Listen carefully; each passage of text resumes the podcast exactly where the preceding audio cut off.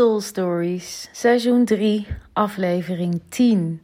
Succesvol presenteren. Begin bij jezelf. Ik heb al een aantal thema's eh, doorlopen als het gaat om presenteren. En mijn statement is dat presenteren eigenlijk spreken in het openbaar is in de brede zin van het woord. Dus communiceren met een ander in een één op één gesprek, een netwerkmoment, een presentatie voor een groep, een salesgesprek, een sollicitatie. Eigenlijk gaat het altijd om dezelfde elementen, een bepaalde structuur, kunnen inspelen op dat wat er zich aandient en dan de juiste triggers inzetten zodat iemand bereid is naar jou te luisteren.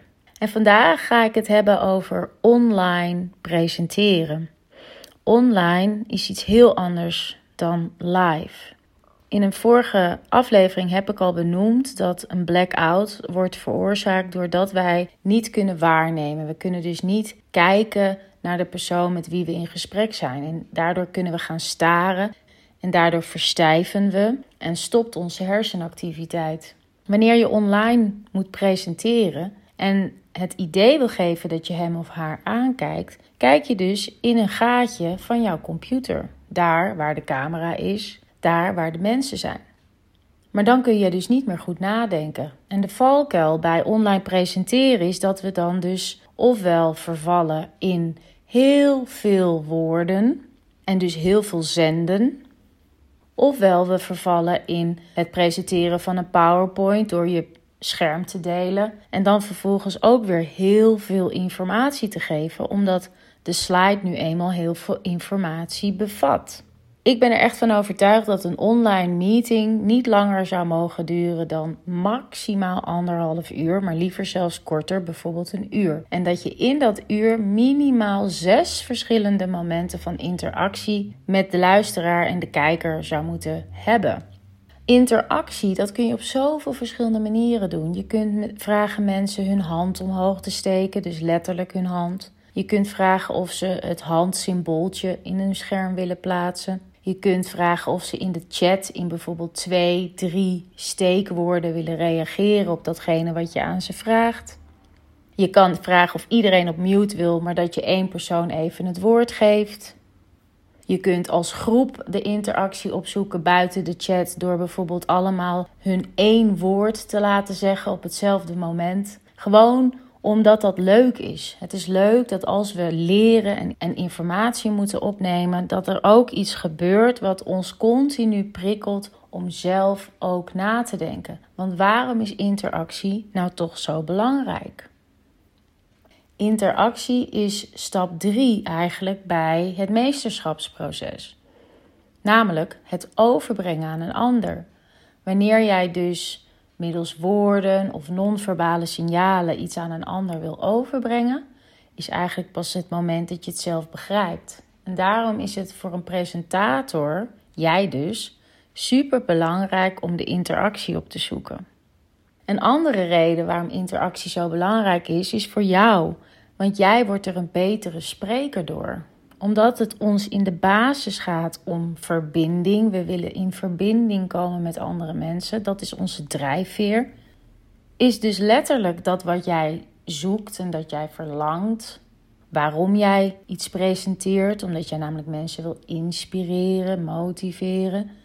Dat gebeurt precies op dat moment als jij die interactie opzoekt. Want dan ontvang jij de feedback uit zo'n groep. Dan krijg je de bevestiging dat je goed bezig bent. En dan krijg je misschien ook wel feedback in de vorm van: Ik begrijp het even niet. Of wat goed dat je dit nu zegt, want dat doet me denken aan dit en dit voorbeeld. Dus het is voor jou als spreker ook super belangrijk voor jouw presentatieskills om de interactie op te zoeken. En als laatste, waarom is interactie zo ontzettend belangrijk? Omdat de spanningsboog van jouw luisteraar en kijker extreem kort is. Stel je nou voor, je hebt een meeting van ongeveer een uur. En ik heb dus gezegd, je gaat zes keer minimaal de interactie opzoeken. Dat zorgt ervoor dat die spanningsboog wordt verlengd. Want in principe hebben wij als mens die niet goed weten waar ga ik nou precies naar luisteren, 30 seconden spanningsboog. attention span. 30 seconden. En die 30 seconden, die heb ik om naar iets te luisteren waarvan ik nog niet precies weet wat er daarna gaat komen en of het mij iets gaat brengen. Ik heb zelfs minder attention span als er in die 30 seconden niks gebeurt wat mij aanspreekt. Denk maar bijvoorbeeld aan een website. Het is onderzocht dat gemiddeld nu bij het bezoeken van een website we drie seconden aandacht hebben en we dan op iets gaan klikken, zodat we verder gaan kijken, of dat we verdwijnen, dat we naar een andere website gaan. Drie seconden.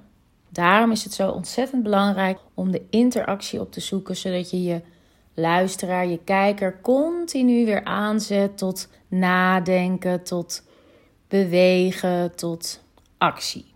Waarom heb ik ervoor gekozen om in de podcast van Soul Stories zeven afleveringen aandacht te besteden aan presentatievaardigheden? Omdat dat wat jij al voelt en weet en jouw soul story is, dat dat juist zo belangrijk is om dat ook te delen met andere mensen. Ik geloof heel erg in manifesteren met woorden. Woorden zetten aan tot nadenken en woorden zetten aan tot actie. En jij wil gehoord worden. En dus is het heel belangrijk dat jij jezelf op de juiste wijze weet te presenteren. Middels teksten, gesprekken, presentaties, pitchen.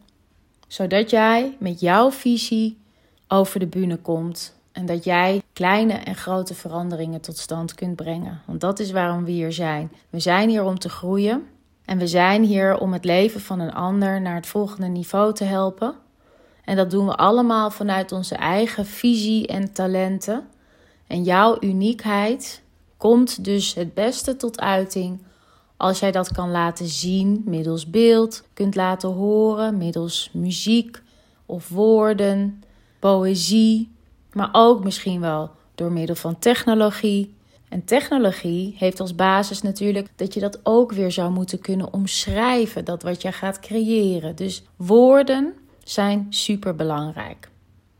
En juist omdat daar waar taal is altijd iets verloren gaat, omdat taal nu eenmaal ook interpretabel is, dus we, we horen iets en dat interpreteren we op een bepaalde manier, is het zo belangrijk dat je met de woorden die je dan hebt iets kunt creëren waarbij je zo dicht mogelijk bij die ander weer kunt zijn. Succesvol presenteren? Begin bij jezelf.